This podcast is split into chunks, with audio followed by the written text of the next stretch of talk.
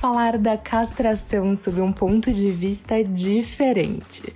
E para participar desse bate-papo, eu tenho o prazer de receber a doutora Mariana Rondelli, professora de clínica médica da Universidade Federal de Pelotas, onde é responsável pelo serviço de atendimento em endocrinologia de pequenos animais, e a doutora Brana Bonder, supervisora de assuntos veterinários da Rios.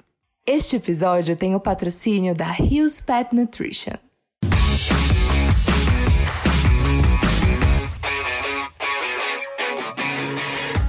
Doutora Mariana, doutora Brana, sejam muito bem-vindas. Olá, muito obrigada pelo convite. Estou muito contente de estar com vocês. Obrigada, VetSmart, pela lembrança do meu nome. Obrigada, Rios, na pessoa da Brana. Muito obrigada. Tenho certeza que o bate-papo vai ser bem legal. Olá a todos, olá Gabi, olá doutora Mariana.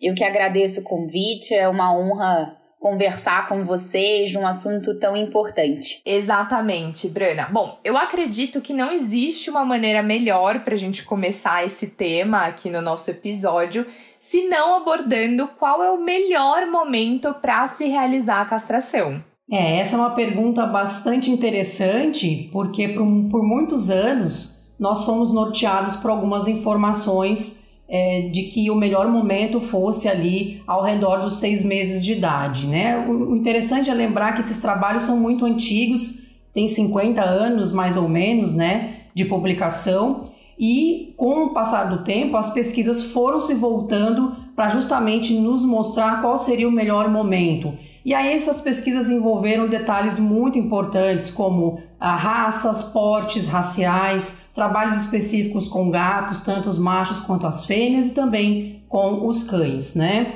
E aí o que a gente normalmente é, tem agora de informação mais recente é que essa decisão deve ser tomada sempre tomando, uh, deve ser tomada sempre com equilíbrio entre o crescimento, a maturidade desse animal, as questões metabólicas e também as questões comportamentais. É claro que também nesse contexto nós temos grupos de animais muito diferentes. Aqueles animais que estão seguros nos seus lares, que às vezes são cães ou gatos únicos no domicílio, e aquela outra realidade dos animais que estão em abrigos coletivos. E aí as determinações acabam sendo muito distintas para essas duas categorias. Mas olhando então um balanço é, dessas informações de comportamento, metabolismo, endocrinologia, crescimento e maturidade, nós podemos afirmar que hoje, com base nas pesquisas mais novas, que vamos começar primeiro pelos gatos, então, que os gatos, no caso os machos, é, eles podem até ser castrados é, por volta aí dos 5, 6 meses de vida. Entretanto, a, hoje se percebe que os resultados em termos de questões comportamentais, que geralmente é isso que leva um tutor a, a conduzir um gato para a clínica falando em castração, seria a manifestação comportamental da puberdade. Então, se a castração ficar entre seis meses e um ano de idade, é, essas questões são contempladas, né? E a gente sai daquela faixa de muita precocidade. No caso das gatas, aos seis meses de idade parece que é uma idade adequada para castração. Mas quando a gente vai olhar os trabalhos, por exemplo, envolvendo tumores de mama, que essa é um, uma certeza, né, que a castração das gatas com menos de um ano de idade previne aí o tumor de mama em 86%, então esse fator é um fator real, é, aí a gente pode colocar a castração também na idade de seis meses e um ano de idade. Quando a gente vai para o mundo dos cães, aí nós temos que olhar o porte, né? Mais importante do que raça, a gente tem que falar de tamanho de cão. Então, as raças de pequeno porte se beneficiam aí de castração por volta dos seis meses. Mas as raças de grande porte e de, porte gigante, aí realmente a gente precisa considerar a finalização do crescimento, que vai acontecer em torno de nove meses e 15 meses de idade.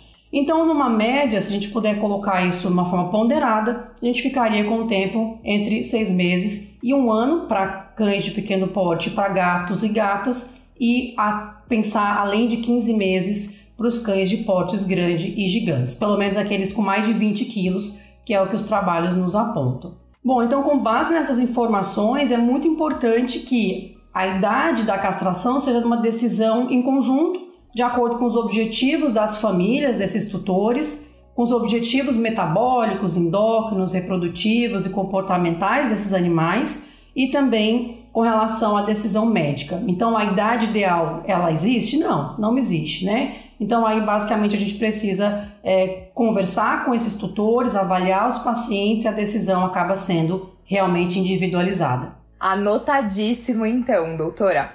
E qual é o impacto da castração na qualidade e na expectativa de vida desses animais? Basicamente, são esses os grandes motivos né, pelos quais a gente acaba indicando, pela parte médica, o procedimento da castração. Então, já alguns detalhes já são conhecidos com relação à sobrevida, à longevidade. Então, os trabalhos mostram numericamente que tanto os cães quanto os gatos castrados eles têm uma longevidade maior. E aí a gente vê no caso dos gatos até uma diferença de 4 anos, tanto para os machos quanto para as fêmeas, em relação à expectativa de vida. Em termos de qualidade de vida, é claro que quando a gente fala, analisa o paciente castrado, geralmente, não é sempre, mas na grande maioria das vezes, é o mesmo paciente que também tem acesso a cuidados médicos com frequência, é aquele que recebe imunoprofilaxia, é aquele que recebe controle parasitário. Então, esse conjunto de ações acaba gerando uma qualidade de vida superior.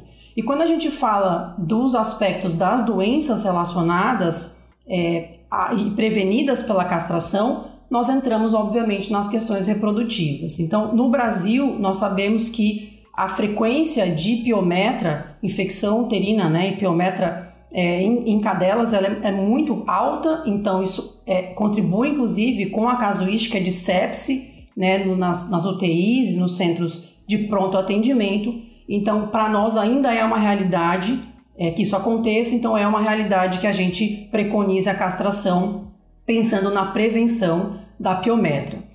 E além da prevenção da piometra, uma vez que o órgão-alvo é retirado e as gônadas são retiradas, nós também sabe, conhecemos a redução das outras alterações reprodutivas, como por exemplo as próprias distocias em função de um parto com alterações, a redução dos tumores testiculares é, e também de doenças prostáticas, como por exemplo hiperplasia prostática benigna. Nós não conhecemos é, o fator de proteção para tumores de próstata nos cães, mas nós sabemos que é, existe uma prevenção sim na questão dos tumores testiculares.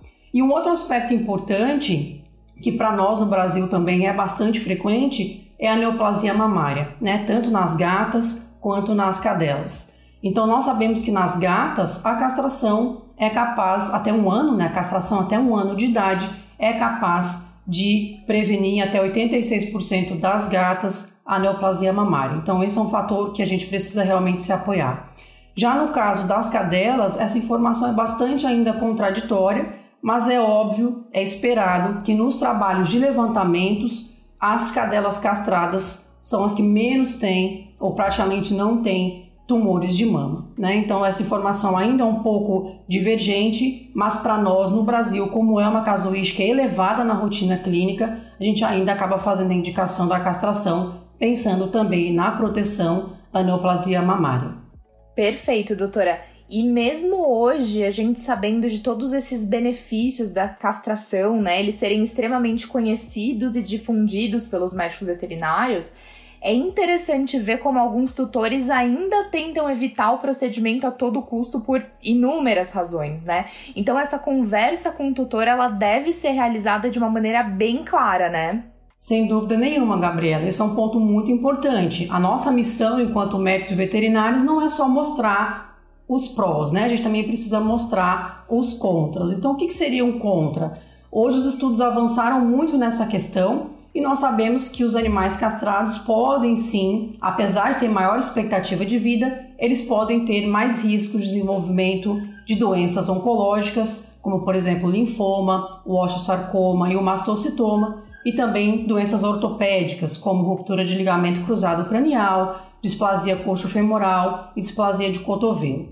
As doenças endócrinas e metabólicas, como obesidade, também entram nessa, nessa conversa, né, nessa questão. Entretanto, como eu disse anteriormente, é muito importante que essa decisão seja ponderada, esses fatores positivos e negativos sejam conhecidos e informados para que o tutor tenha embasamento suficiente para tomar a decisão pelo procedimento ou não. E essa era exatamente a minha próxima pergunta sobre se a castração pode predispor doenças endócrinas, por exemplo.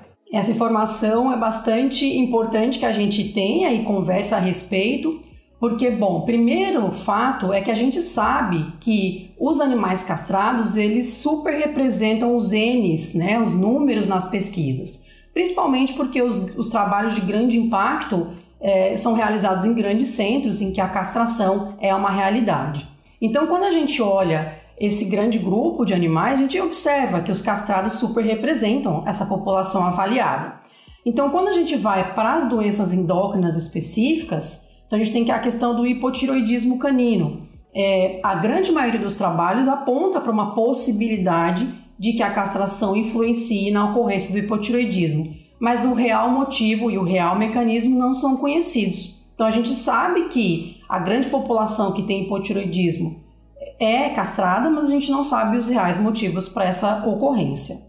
Já existem outras doenças com informações diferentes. Então, o hipoadrenocorticismo é uma doença que a gente atende de vez em quando na rotina clínica, principalmente endocrinológica, e tem um trabalho recente, um trabalho do Reino Unido deste ano, mostrando justamente uma probabilidade alta de ocorrência do hipodrenocorticismo em cães e cadelas castrados. Né? Então, realmente, essa informação já avançou e é o que a gente observa aí como fator de risco. Né? Então, a castração envolvida na ocorrência do hipodrenocorticismo.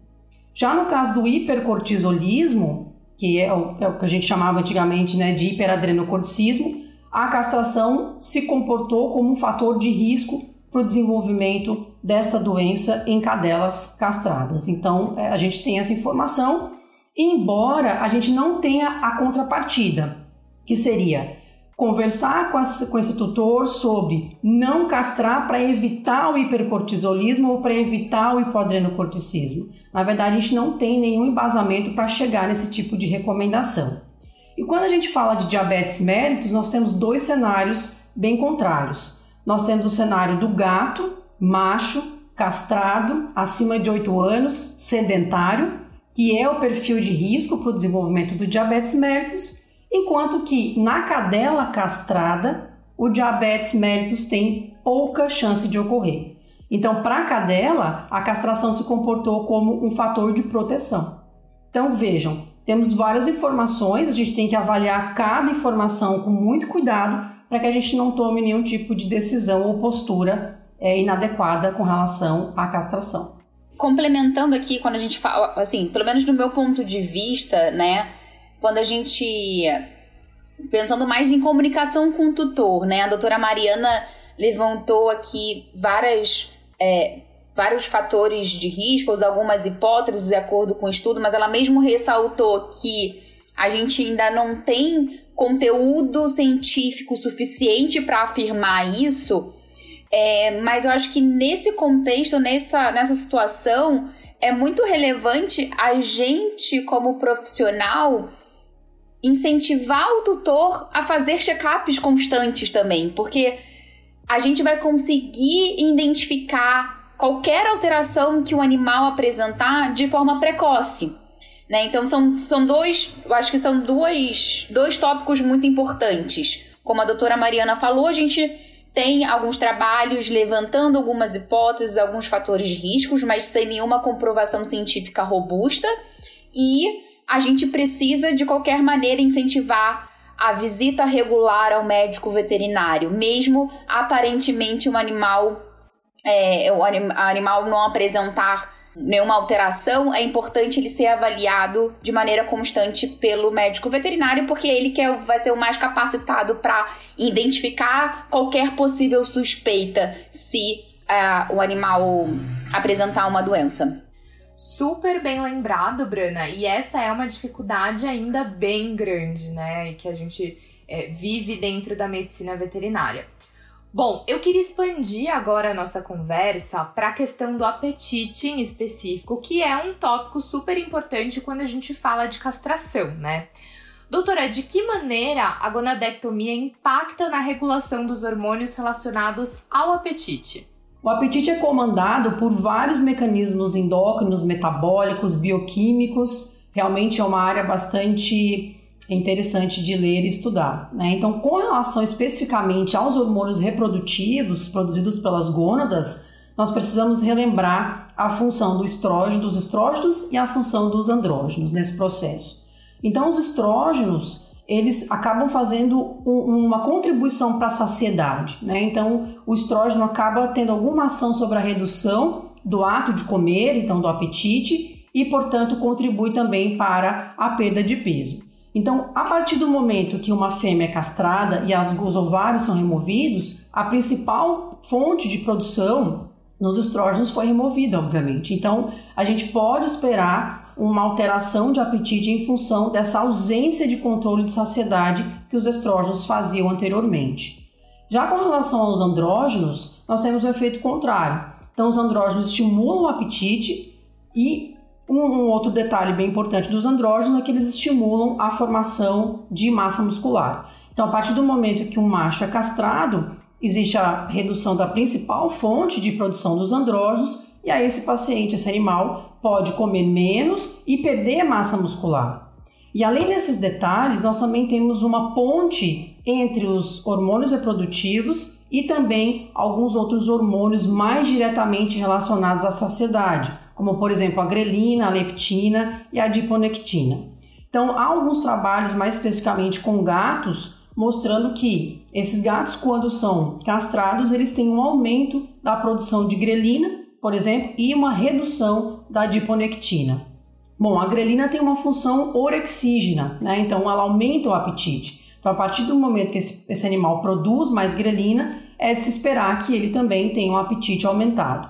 E a adiponectina funciona como um anorexígeno. Então, a partir do momento que esse animal tem uma redução da secreção de adiponectina, é de se esperar que esse paciente tenha um aumento do apetite. Entretanto, as pesquisas nos mostram uh, informações bem diferentes. Alguns casos em que os animais desenvolvem uh, um aumento do apetite agudo de 3 a 10 dias depois da castração, embora a gente saiba que as concentrações hormonais ainda estão ali, né, preservadas, então não se sabe muito bem por que isso acontece. Isso pode durar por meses depois da castração.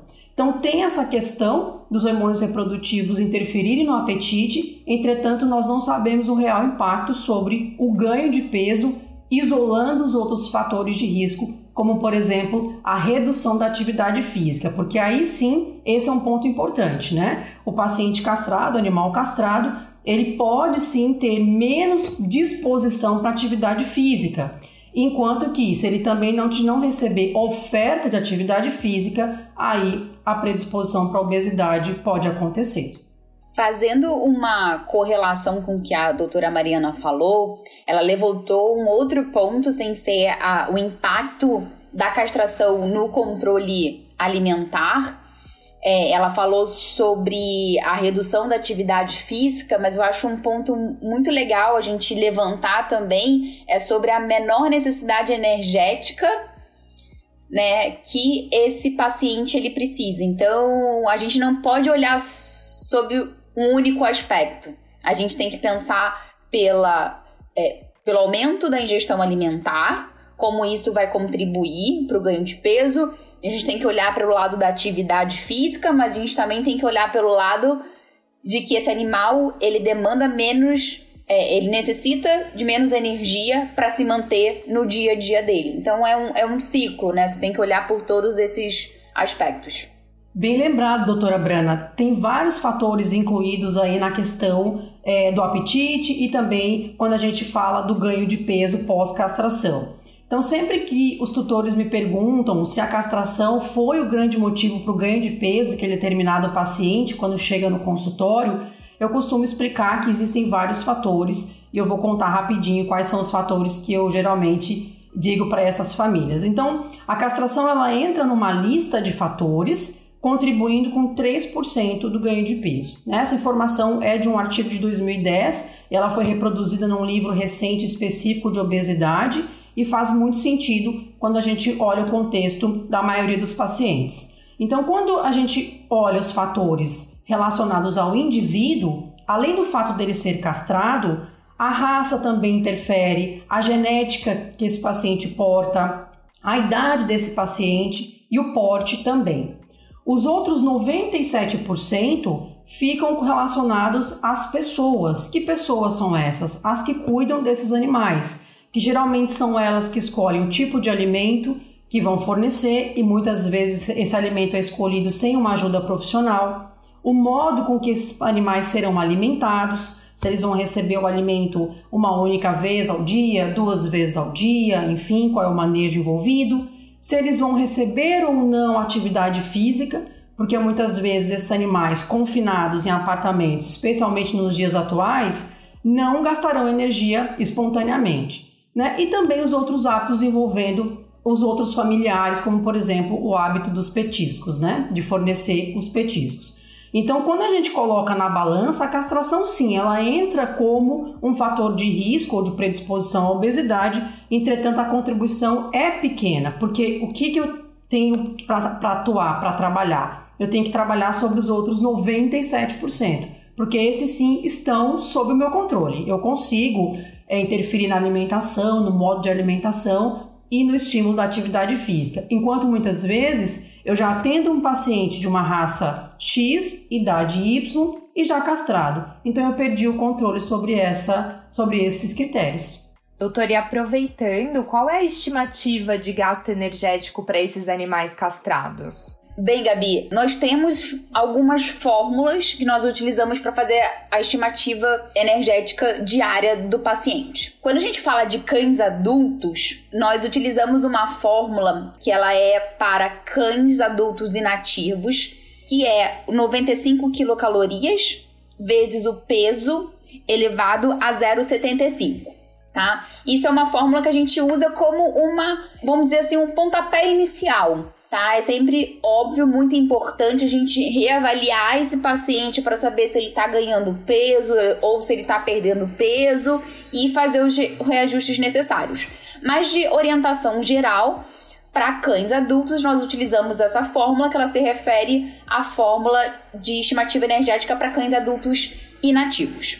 Quando a gente fala de gatos adultos, nós temos uma recomendação do FEDIAF, que é de 75 quilocalorias vezes o peso elevado a 0,67. Reforço mais uma vez, é importante fazer avaliação para saber como que o animal está respondendo a, essa, a esse cálculo de energia, né? E fazer os reajustes necessários. Tá? Então essas são as duas principais fórmulas que nós usamos para tentar controlar esse ganho de peso nos animais castrados. É, mais uma vez a gente esbarra na questão da individualização da medicina veterinária. Né? Então, esse paciente tem que ser avaliado, o grau de atividade física dele deve ser conhecido, se é um animal que faz atividade física intensidade ou não, mas a gente entende aí que uma redução é, ao redor de 25, 27% do, da caloria é, deve ser realizada para que esse paciente não tenha sobrepeso ou obesidade. Bom, eu ficaria aqui horas conversando, acho que é um assunto super interessante que a gente precisa, inclusive, falar mais vezes, né, sobre castração. É, mas eu queria terminar com uma pergunta, e aí eu vou direcionar tanto a doutora Mariana quanto a doutora Brana, que é com relação às estratégias nutricionais que a gente pode implementar para esses animais castrados. O que, que a gente pode fazer por eles? Gabriela, essa é uma ótima pergunta, porque é justamente aí que a gente precisa atuar. Né? Então, a primeira coisa é definir a necessidade energética desse animal com base no gasto calórico, com base na atividade física que ele faz. O segundo ponto é definir qual alimento é o ideal para esse animal, agora na condição de castrado. Então, a partir do momento que essa decisão foi tomada da castração, então já deve-se pensar na estratégia nutricional voltada para o alimento. Então, as indicações atuais ficam voltadas para é, de se escolher um alimento que tenha um teor calórico reduzido, com base na redução do teor de carboidrato, de lipídios também, que são as principais fontes energéticas. O teor proteico deve ser aumentado é, para que a massa muscular se mantenha preservada e também o teor de fibra pode ser um pouco acima do, do que os alimentos de manutenção para que trabalhe a favor então da saciedade. E além de se escolher um alimento ideal, deve também pensar no modo de alimentação. Hoje a gente fala muito disso nos consultórios, porque os cães, os gatos, eles precisam sim se sentir muito úteis, eles precisam se sentir capazes de se alimentar de uma forma é, raciocinada e pensada. Então a gente geralmente indica o uso de comedouros com obstáculos, uso de comedouros com espículas, esferas, para que esse animal tenha que realmente pensar para conseguir o alimento. Dessa forma, além de garantir enriquecimento ambiental e estímulo cognitivo, a gente também atua a favor da saciedade é, desses animais, que geralmente é um ponto que a gente precisa atuar. E complementando o que a doutora Mariana falou, é, vou fazer algumas considerações sobre o alimento em si, o perfil nutricional do alimento, que é muito importante a gente compreender para fazer a escolha adequada desse alimento. Então a gente sabe que o, a gordura é o principal nutriente que contribui com calorias para o alimento.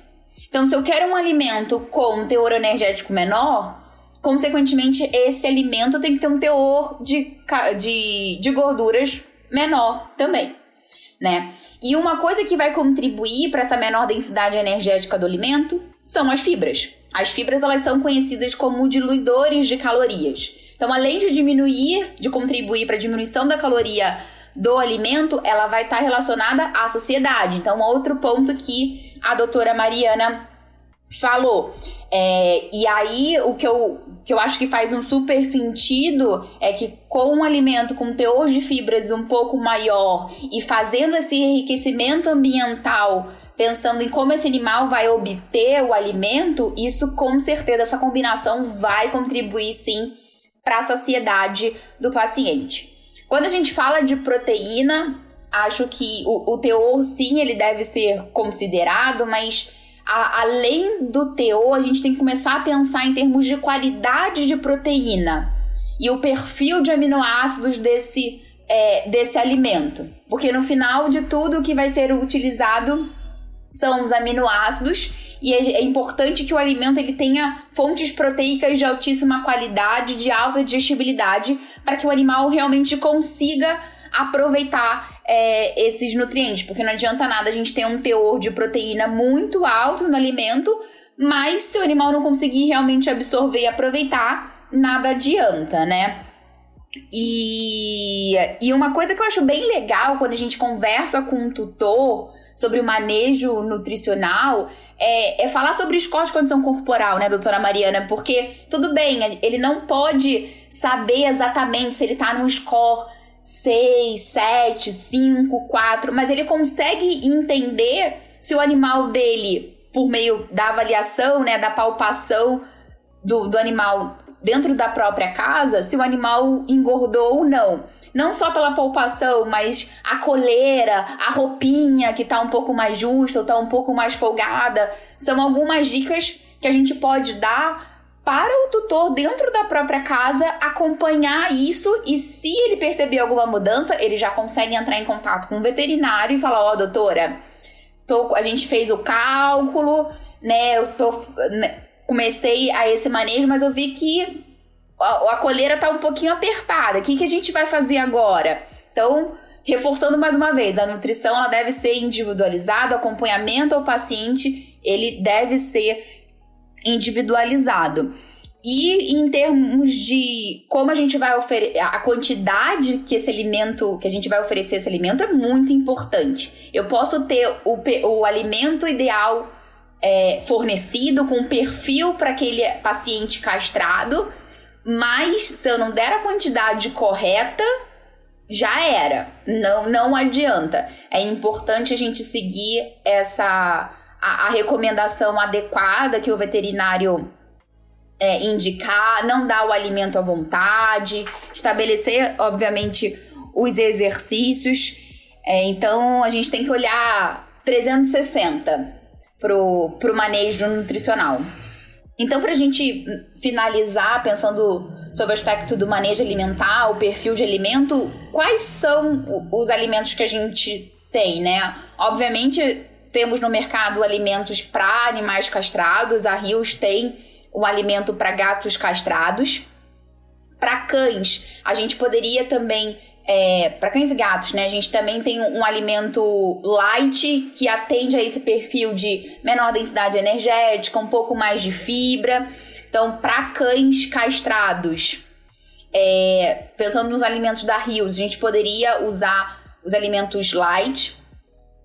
E se realmente aquele paciente já chegou para você no estágio de é castrado, o tutor nunca recebeu alguma orientação nutricional, ele já apareceu para você como sobrepeso ou obesidade, aí sim a gente precisa estabelecer um plano nutricional para a perda de peso. E a Rios tem um alimento RD que também atende todo o perfil nutricional para que haja perda de peso de uma maneira saudável, com manutenção da massa magra, com controle da saciedade. E lembrando que todas as informações técnicas dos produtos citados pela doutora Brana estão disponíveis no VetSmart. Basta procurar lá no showroom da Rios e vocês vão encontrar todas essas informações, fora estudos, vídeos. É realmente um showroom recheado de informações para vocês, médicos, veterinários e estudantes. E eu gostaria de finalizar por aqui agradecendo muito a presença da doutora Mariana, a primeira vez aqui no VetSmart com a gente, mas com certeza absoluta vou convidá-las para convidá-la para outras. Uh, e também agradecer a doutora Brana, que sempre com a gente no podcast, agregando ainda mais conhecimento. Muito obrigada às duas. Eu que agradeço, Gabriela, agradeço, doutora Brana, pela companhia. Confesso também que eu aprendi muito, especialmente sobre os detalhes da nutrição. Muito obrigada pelo convite. Eu que agradeço, Gabi. É, muito obrigada, doutora Mariana, também. Foi uma honra estar com você. Aprendi muito, foi muito enriquecedor essa conversa. Estamos aqui sempre a postos. Pode me convidar sempre, Gabi. Eu vou convidar, hein? Bom, pessoal, a gente fica por aqui. Continuem se cuidando e até a próxima.